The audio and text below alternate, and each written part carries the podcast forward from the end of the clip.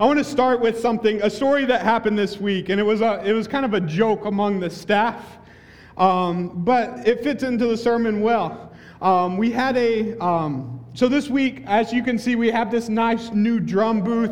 Thank you, Itcher, for putting this together.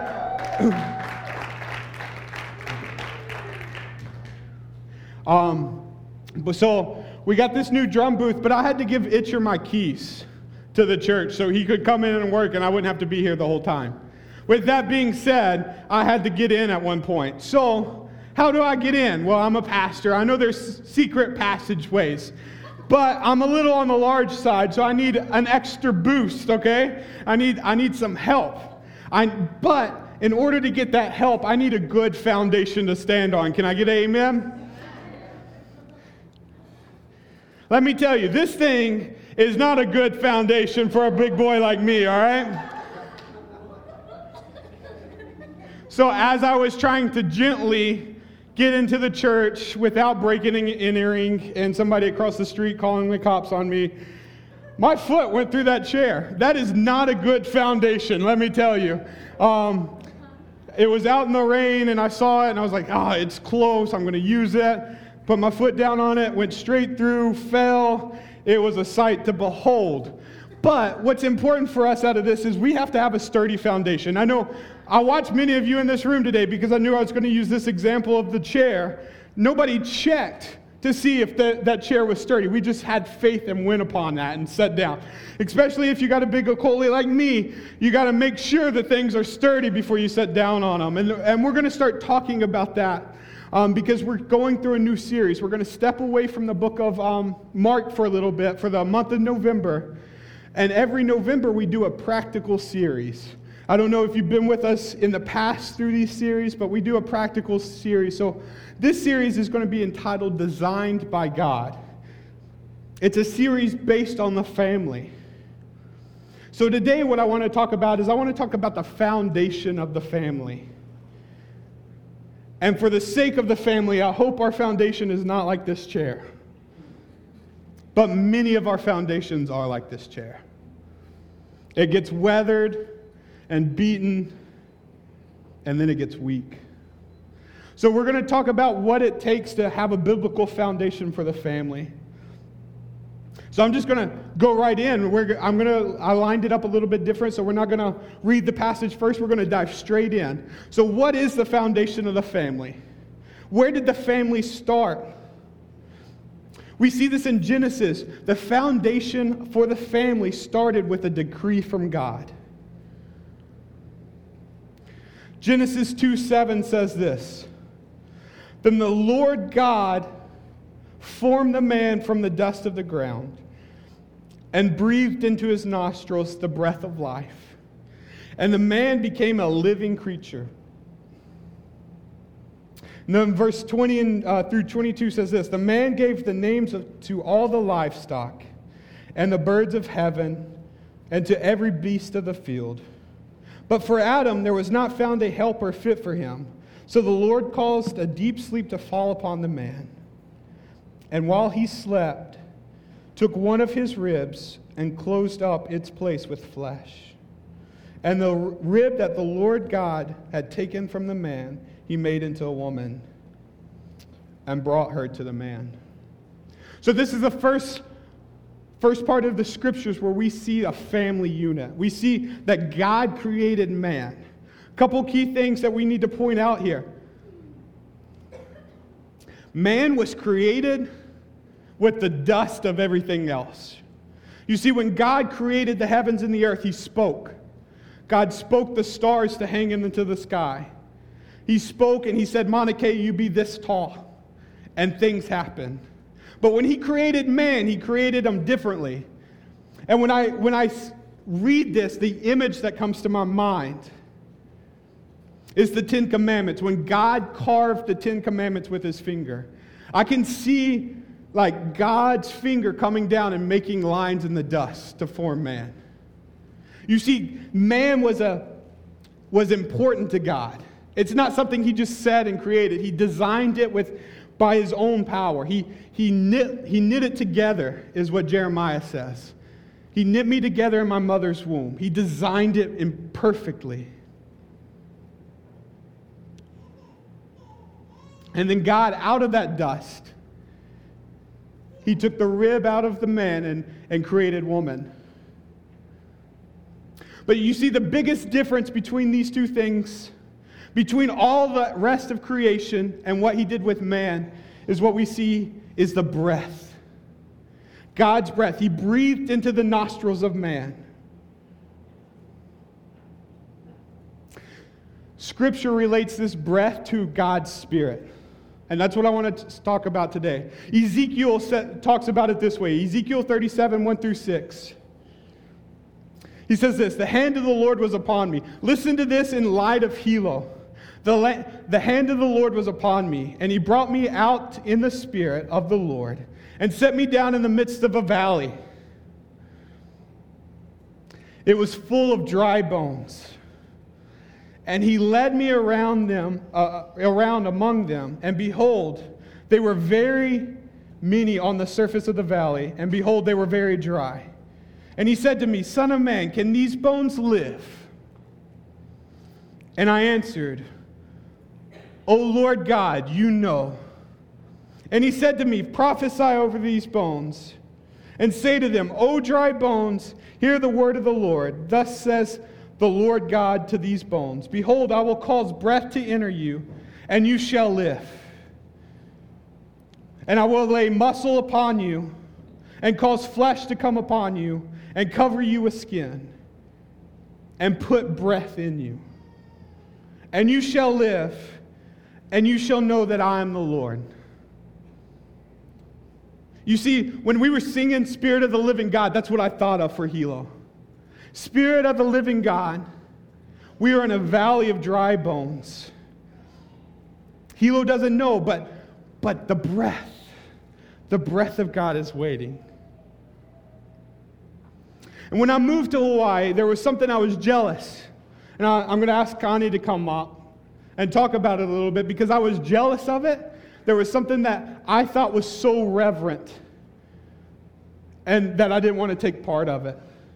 I thought it was the, the importance of this was so important to the Hawaiian culture. I didn't, I didn't feel worthy to, to take part of it. And so I wanted Connie to come up and talk a little bit about it because it's about the breath, it's about the aloha spirit. And so I, I just want Connie to come and talk a, a little bit about it first.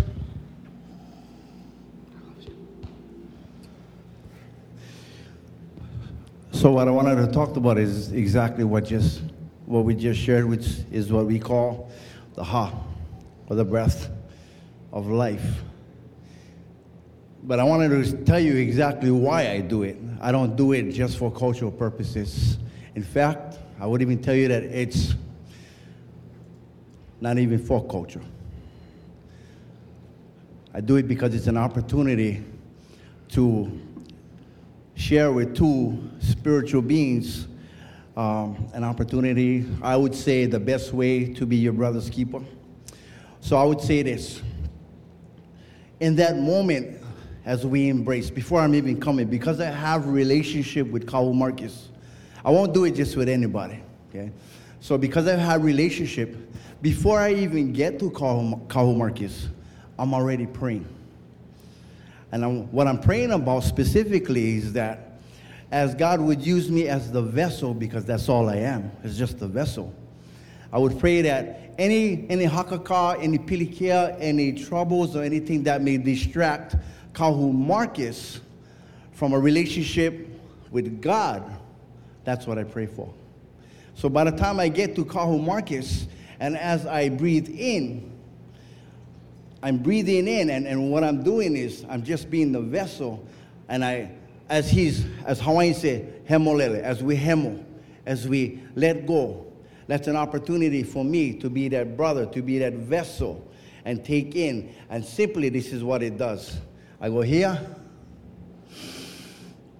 I take in all his hakaka and all his pilikia, and I give him to the one he can by going, and I send him upstairs. Most of our people don't know that. Most of our people, or just say people, yeah. we like to do things because the thing look cool, you know. Um, I don't ever do that because it looks cool. Um, to me, it's, an, it's just an unreal opportunity to make much of God and less of me. And in that opportunity, it allows me to know that who's the greater one. And I get to, that God would even choose me, choose you, you know. So, from a culture standpoint, it's not so much about culture, it's about God and His kingdom activity.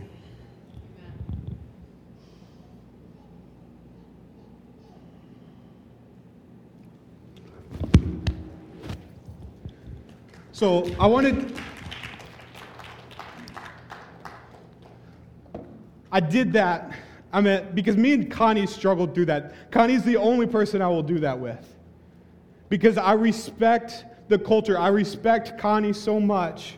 Is, is that I, I just don't do that. That's, that's something that's not my nature. It's not my culture. It's not my original culture. So it's not something I want to impose on but I see the value in it. I love it. I'm jealous of it because of what Scripture talks about. But I want us to take a step further because that, that culturally is relevant, but I want to talk about spiritually. Spiritually, this is relevant because we look at God and we, we see God in the beginning when in Genesis 1 or Genesis 2, it talks about breathing life into the nostrils. We also see that in the valley of the dry bones with Ezekiel. God breathed his spirit into these people. Let me tell you something. The reason I like that is because me and Connie's got each other's back. That's what I'm a, he's my brother's keeper. Like he's going to keep me straight and I'm going to keep him straight to the best of our ability. But when God does it, but when God does it, it's not a two-way street. It's a one way street. God breathed life into you knowing you're going to turn your back on Him. Listen to that. Because that right there between me and Connie can be really conditional. But when God does it, it's unconditional. There's beauty in that. Because spiritually, we were all without life. We were all Look, the line word haole makes sense spiritually for all of us because we were all without breath of life. But then God, through the Holy Spirit, breathed life into us. It's called the quickening of the Spirit. So, when we establish the family, because this is a family series, we must first understand that our relationship with God is more important than our relationship with the family. Listen to this reality truth. God intended that the relationship within the family had a, uh, had a primary initial relationship with Him. I know that's a little wordy, but when God created Adam, He breathed life into Adam through the nostrils. And before He gave him Eve, him and, him and Adam had a relationship. So when we look at the family, we must first primarily look at our relationship with God first. That's the only foundation that's not going to crumble like that chair. It's the only foundation that we can build upon that has the strength to withstand the, whatever the world throws at us.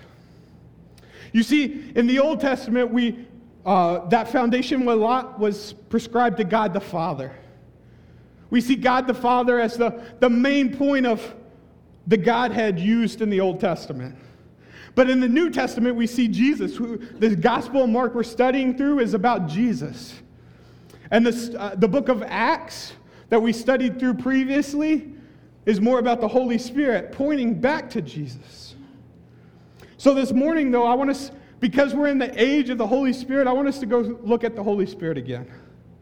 See who the Holy Spirit really is, because we attribute so much to Jesus, and He's worthy of all praise. Jesus died upon the cross for our sins. But the Holy Spirit is the person of the Godhead that we have within us. The Spirit lives and dwells within us. He's that move around us. He points us back to what Christ did on the cross. So, so now as we go, who is the Holy Spirit? Who is this guy? John MacArthur says this The Holy Spirit is the divine agent who creates, sustains, and perseveres spiritual life in those who place their uh, trust in Jesus Christ. Not merely as an influence or an impersonal power emanating from God, the Holy Spirit is a person, the third member of the Trinity. So here's just five simple truths about the Holy Spirit. Guys, this is all this is all pre-sermon. You know that, yeah? We haven't even got to our main text today. Number one, the Holy Spirit is a person. We talked about it. John 16, 7 says this. This is Jesus' words. Nevertheless, I will tell you, it is to your advantage that I go away. For if I do not go away, the helper will not come to you. But if I if I go, I will send him to you. Jesus says, I will send him to you. That, that is in direct reference to the Holy Spirit. R.C. Sproul says this also, he does things that we associate with personality. He teaches, he inspires, he guides, he leads, he grieves, he convicts us of sin, and more. Impersonal objects do not behave in this manner. Only a person can do these things.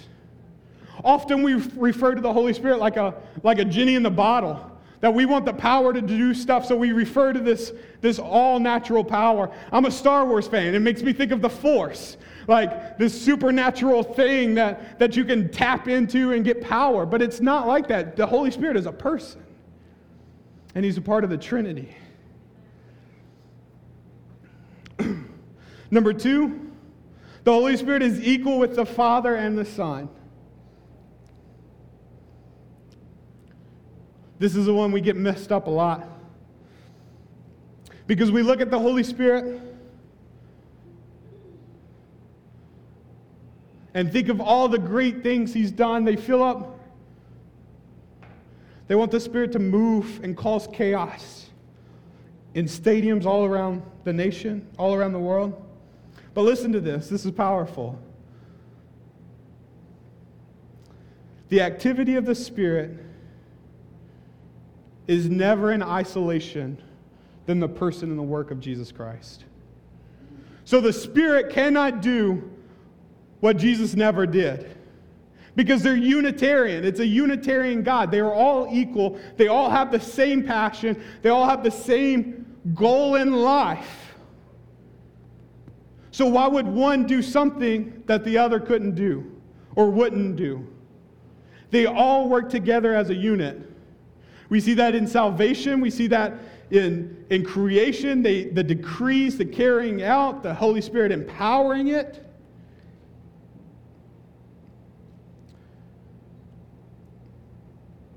So you never see the Holy Spirit working in opposition of the eternal will of the Father. The Holy Spirit's going to do what the Father wants it to do. And if we think in these terms, if we think differently than these terms, it's going to lead us down a path we do not want to follow. It's going to lead us down to a dead end street. This name it, claim it gospel that says the Holy Spirit's going to give you whatever you want. Do you know what Christ gave the disciples? Death. They all but one died from persecution. So, why is the Spirit going to give us all these blessings? Yes, He can bless us. Jesus wants to bless us, but that is not our goal in life. Our, our goal in life is to know Christ and to know Him more and more each and every day. That is the role of the Trinitarian God, it's to glorify each other. God would be perfect to be in heaven all alone for eternity. God was okay with being a Unitarian God. but in his plan of salvation that we cannot either fathom nor, I mean, we can't fathom it. God decided to make creation that he knew would fall, to send a part of the Trinity to, the, to earth to die in our place, to give glory to God. It's mind blowing. But that is the role of the God. So why would they work opposite of each other? They are all unified into glorifying God. All right. Sorry, that was a long one. Uh, number three, the Holy Spirit was an agent of creation. We've already looked at this. Genesis 1 talks about the Spirit hovering over the face of the waters. It's also, it also can be referred to as breath, the breath of God, as we saw in Ezekiel. The breath of God was going to fill these, the, the bones that were just laying there in a valley. So the Spirit, the Holy Spirit, was the agent of creation. What do you think it would be like to be just somewhere and watch the Spirit move in creation? In one, in one statement, the Milky Way galaxy was thrown into the sky. In one statement, the waters parted away from the, the earth. What would you think that was like? The Holy Spirit is the creator of all this. Which leads us into the, the fourth one. The Holy Spirit is also the agent of the new creation. You see, as, as this earth goes on, there's going to be a new creation. Uh, Revelations tells us there's going to be a new Jerusalem and a new, new heavens and new earth. The Holy Spirit is the agent that's going to create that. But more than that, more than that, is the spiritual new creation. You see, in order for us to understand, uh, in order for us to have salvation, in order for us to know Jesus Christ, we have to understand sin. We have to understand the sin that, that separates us from a God, uh, eternal loving God. And that's the power of the Holy Spirit. Ephesians 2 tells us we're dead in our trespasses and sins. What can a dead man do? Nothing. So the Holy Spirit has to quicken our heart in order for us to understand our desperate need for a loving, eternal God. So that's the agent of the new creation.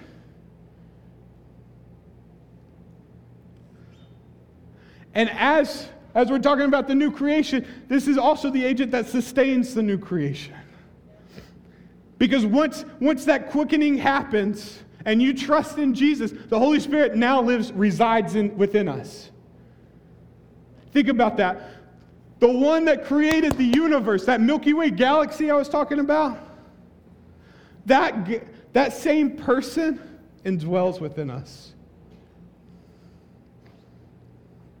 And he sustains us through this life. And lastly, the Holy Spirit is the author of Scripture. 2 Timothy 3:16 says this, all scripture is breathed out by God and profitable for teaching, for reproof, for correction, and for training in all righteousness. All scripture is breathed out by God. It's by the authority and power of the Holy Spirit. That separate men over generations and 2,000 years of time have the same core message God's here for this is the story of God's redemption plan. But what's also good about this is as the author of Scripture, he indwells within us. Think about that. The author of Scripture indwells within us. So as we read Scripture, ask the Holy Spirit for understanding. You have the author living inside of you. So as we get to difficult parts of Scripture, ask because He's there. So, number three. And this is where we get to the main passage. How does the Holy Spirit affect my life? How does the Holy Spirit, we've talked about this Holy Spirit, how does He affect my life today? So that's where I want us to turn in our Bibles to Ephesians 5. This is the main passage for this series. We'll go on next week, but if you're there, say amen. Ephesians 5 15 through 21. Look carefully then how you walk, not as the unwise, but as wise, making the best use of our time, because the days are evil. Therefore, do not be foolish, but understand what the will of the Lord is. And do not get drunk with wine, for that is debauchery, but be filled with the Spirit, addressing one another in psalms, hymns, and spiritual songs, singing and making melody to the Lord with, all, with your heart, giving thanks always for the everything to God the Father in the name of the Lord Jesus Christ submitting to one another out of reverence for Christ.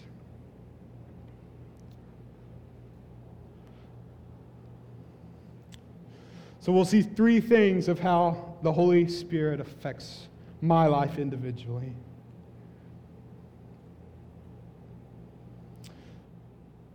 The Holy Spirit makes the unwise wise.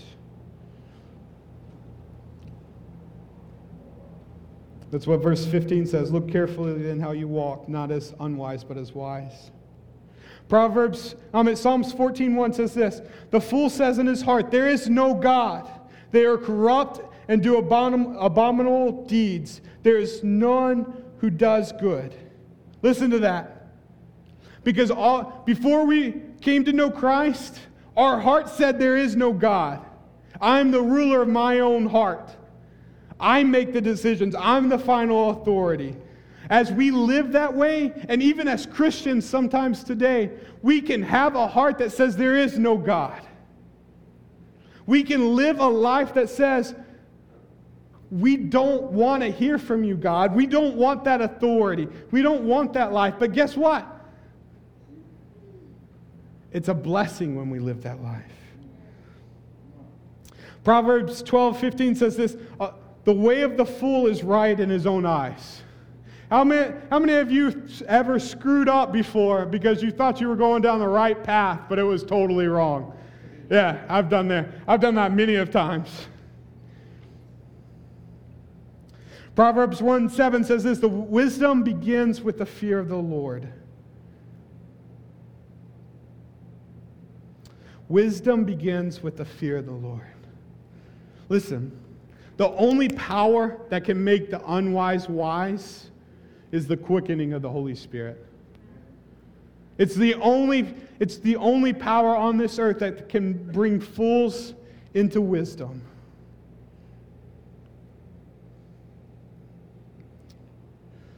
Number two, the Holy Spirit redeems our time.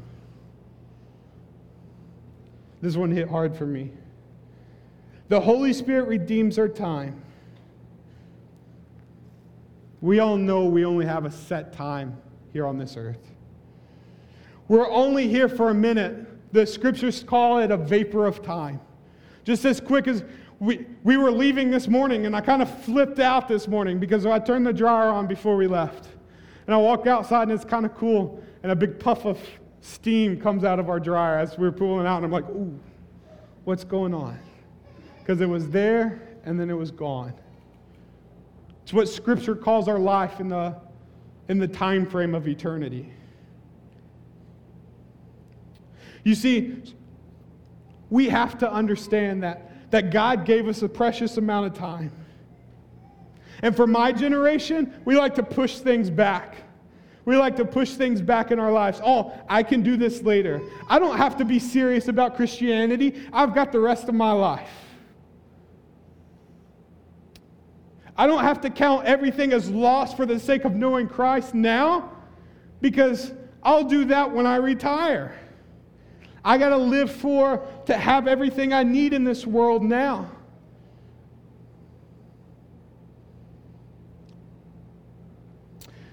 This past week, I, from my hometown, I know Zeke talks about Bell Buckle Cafe. My high school was in between Bell Buckle and Wartrace two very small towns. So I graduated with a class of 109 in between those two towns, and it pulled a third of the county. But when I was in high school, there was a pattern going on. from my seventh grade, from my seventh grade year, because my school was so small, we had the middle school on one side, the high school on the other. It was divided by the office and the cafeteria. From my seventh grade year to my 12th, my, actually the year after I graduated high school, somebody died in the senior class every year. And just recently, this past week, I had a friend. She was a couple years older, older than me. I think she would have graduated with my wife, but they went to different schools. She got hit by a drunk driver who was driving down the highway going a different way. Like, so Ponte Eva stretch, he was driving on the wrong side of Ponte Eva going down the highway and hit her head on. We don't know how much time we have. We don't know when the last time we're going to see somebody is. But the Holy Spirit redeems our time. It brings to remembrance these things. It brings to remembrance Christ and Him crucified and the mission of, of the kingdom of God upon us. See, the, the word making most of in this passage, making most of your time it has a redeeming quality. It's actually the same word used as buying off the slave block. There's people that's going to die in Hilo today that's going to go to hell. So as we redeem our time, we, we use that, leverage that for the Holy Spirit to redeem those people. It's a high calling, but it's the calling we signed up for in salvation. And lastly, the Holy Spirit causes us to act differently. It says this, and do not get drunk with wine, for that is debauchery, but be filled with the Spirit.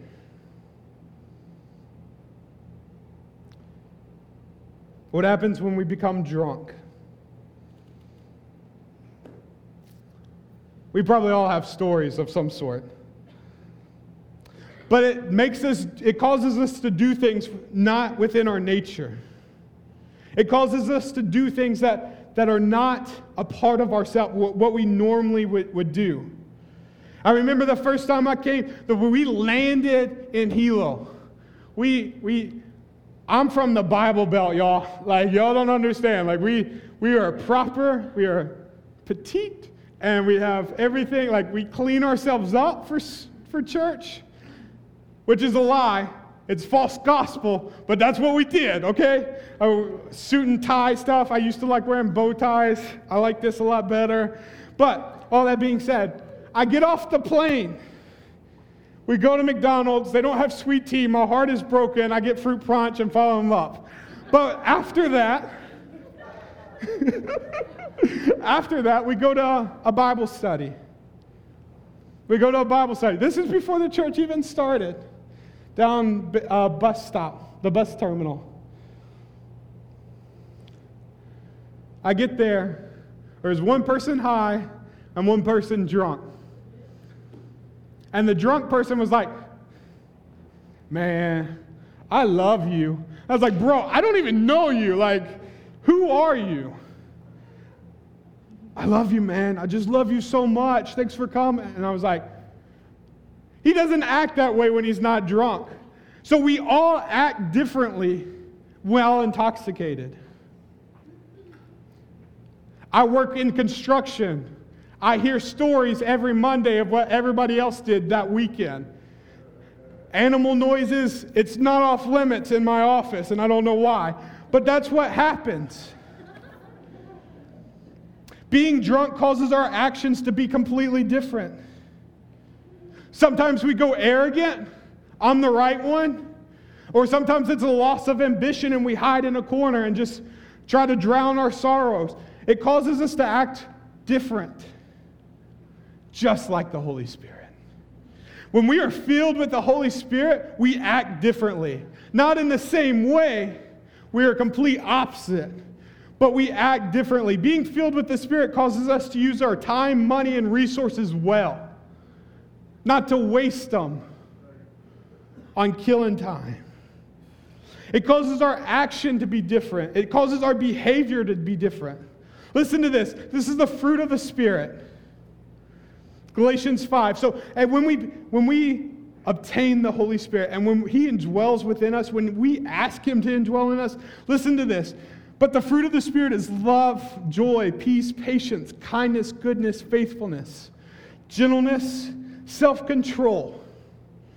Against such things there is no law. Listen to that. But the fruit of the Spirit is love, joy, peace, patience, kindness, goodness, faithfulness, gentleness, and self control. How many times is that opposite of being drunk? And not for the sake of, of the alcohol, but it's the state of our mind. We should be filled with the Holy Spirit, the scripture commands us. And how much differently would our lives be if we lived our life with love, joy, peace, patience, kindness, goodness, faithfulness, and gentleness, self control? Me and my wife and our baby went to um, went and saw the F 22 Raptors. It took us an hour to get out of Hilo, Hilo Airport. Talking about self control, I wanted to snap at some people but it causes us to live differently. So, in our role as a family, how different would our lives be if we use, if that was our primary state of being? How, how much different would mine and Sarah's relationship be if my life reflected the fruit of the Spirit? Because it's being built on a solid foundation. Listen, it's not in the notes. As a generation, we're all adults in here for the most part. As a generation, my generation coming up, marriage is just about the sexual encounters. It's not based upon these things. And that's why you're seeing marriage being eroded away. Because it's based on experience for me instead of self sacrifice for you. Listen, he goes on. Paul goes on and says this.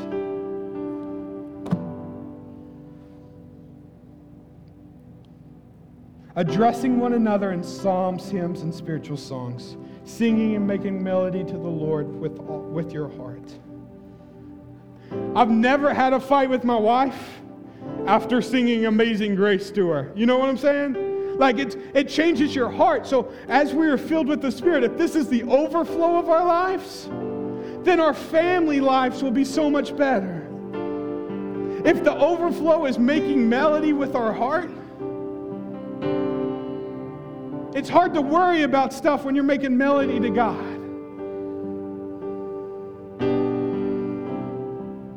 It's hard to be mad at each other when you're submitting yourselves to one another in reverence to Christ.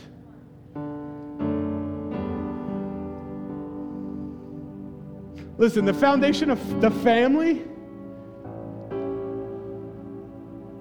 is our foundation with the relationship with the Holy Spirit.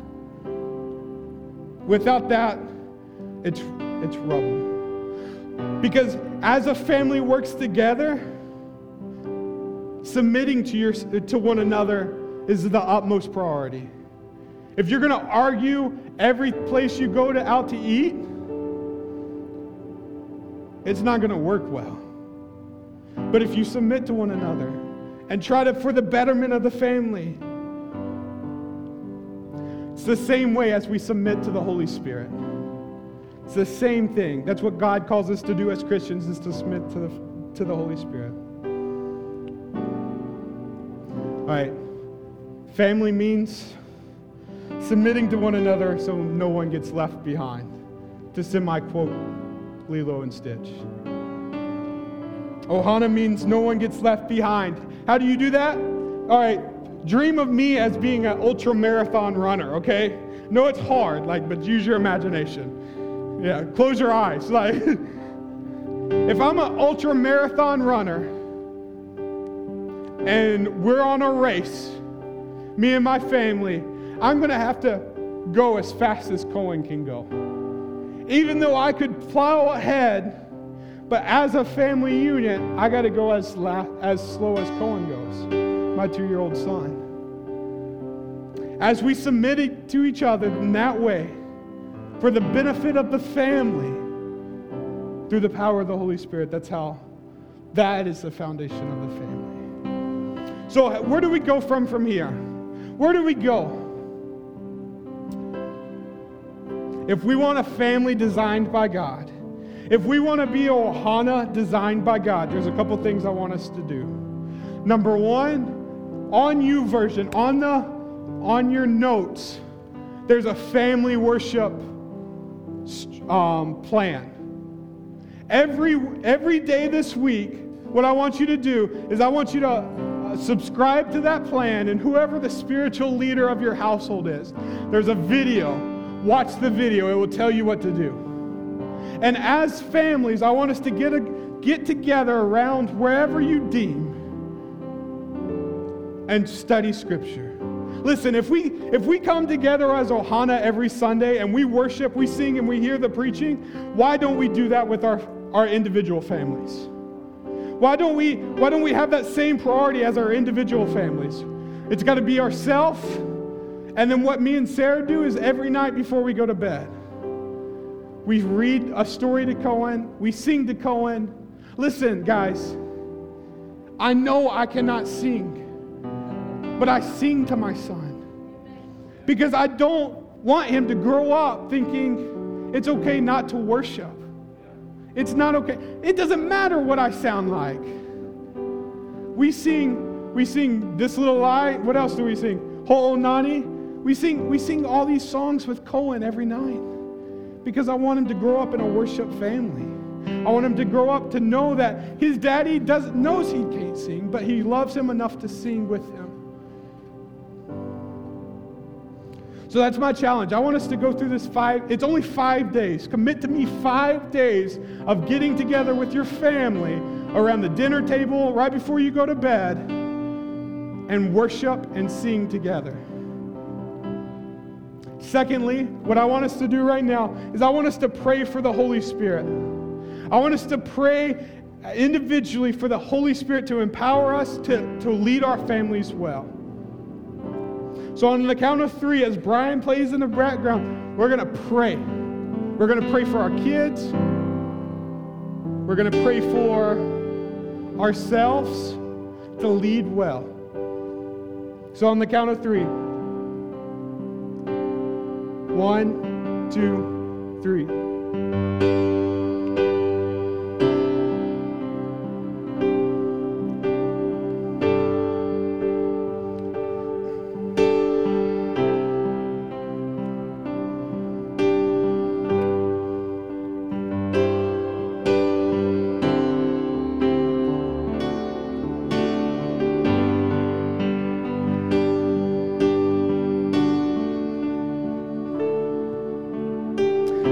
Pray for the Holy Spirit to empower you, what I want us to do in the spirit of prayer, in the spirit of prayer right now, I want you to find your family.